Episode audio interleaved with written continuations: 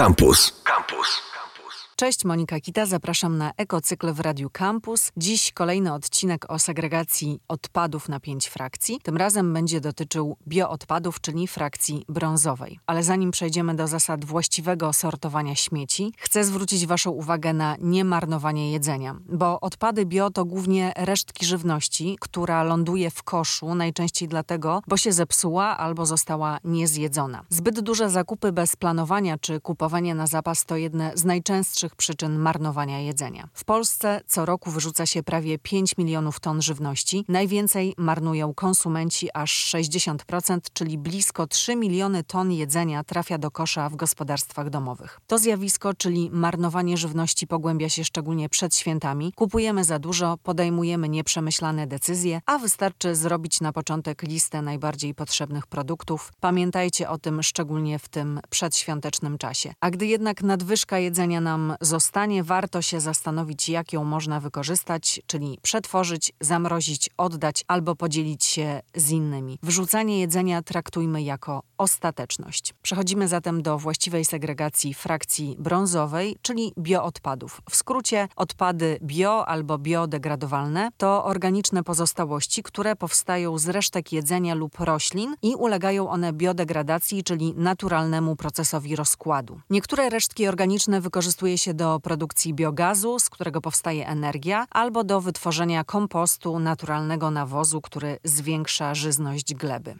Co jest więc frakcją bio? Co można wrzucać do brązowego pojemnika? Na pewno resztki jedzenia, ale tylko pochodzenia roślinnego, czyli pozostałości warzywne i owocowe, także przetwory, na przykład zepsute, skorupki jajek, fusy po kawie i herbacie, zwiędłe kwiaty i rośliny doniczkowe, słomę, siano, trociny, korę drzew, drzewo niezaimpregnowane. A czego nie można wrzucać do brązowego pojemnika na bio? Resztek jedzenia pochodzenia zwierzęcego, czyli kości, ości, tłuszczy, jajek, nie mówię o skorupkach, jogurtu, sera, odchodów zwierzęcych, żwirku dla zwierząt, ziemi i kamieni, popiołu, płyt wiórowych i pilśniowych, drewna impregnowanego, a także zawartości odkurzacza. To wszystko powinno trafić do zmieszanych. Co ważne, bioodpadów nie powinno wyrzucać się do pojemnika w foliowych workach ani torebkach tzw. Tak biodegradowalnych, bo mimo, że podczas przetwarzania resztek organicznych folie będą rozerwane i oddzielone, jednak ich kawałki mogą się dostać do bioodpadów, zanieczyścić tę frakcję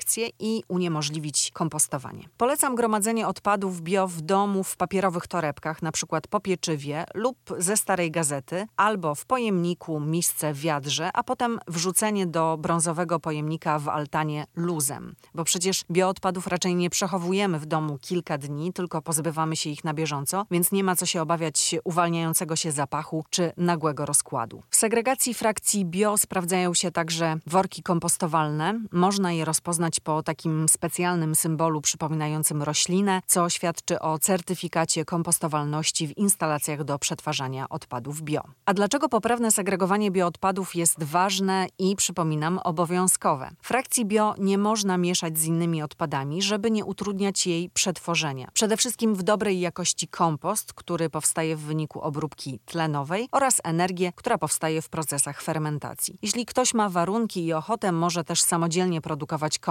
zakładając kompostownik na działce czy w ogrodzie, ale także na balkonie czy w piwnicy. O zakładaniu kompostownika opowiem Wam nie dziś, ale niebawem na pewno znajdę na to czas w ekocyklu. Dlaczego jeszcze ważne jest poprawne segregowanie bioodpadów? Pozostałości organiczne nie mogą być wyrzucane po prostu gdzieś na skwerach do rowów czy w parku. Mówię to dlatego, że czasami spotykam dokarmiaczki ptaków, bo gnijące warzywa i owoce przyczyniają się m.in. do emisji do atmosfery gazów cieplarnianych, zanieczyszczają chemicznie też glebę i wodę. Dodatkowo w procesie ich niekontrolowanego rozkładu unoszące się gazy mogą spowodować nawet samozapłon. No i warto też wspomnieć o możliwym problemie epidemiologicznym. Na resztkach żywnościowych rozwijają się drobnoustroje chorobotwórcze. Dodatkowo wyrzucone jedzenie przyciąga gryzonie i inne zwierzęta, także dzikie, a z takiego towarzystwa chyba nikt nie byłby zadowolony. Chodzi o to, żeby nie myśleć, wyrzucając resztki gdziekolwiek, że to się rozłoży kiedyś albo zostanie zjedzone. Żadne odpady po prostu nie znikają, nie pozostawiając wpływu na środowisko, nawet te biodegradowalne. Tak więc nieustannie namawiam Was do segregacji odpadów, do tego, żeby poświęcić temu czas i uwagę i przede wszystkim życzę Wam mądrych i świadomych wyborów konsumenckich, tak żeby jak najmniej wyrzucać i nie marnować zasobów naturalnych, także jedzenia.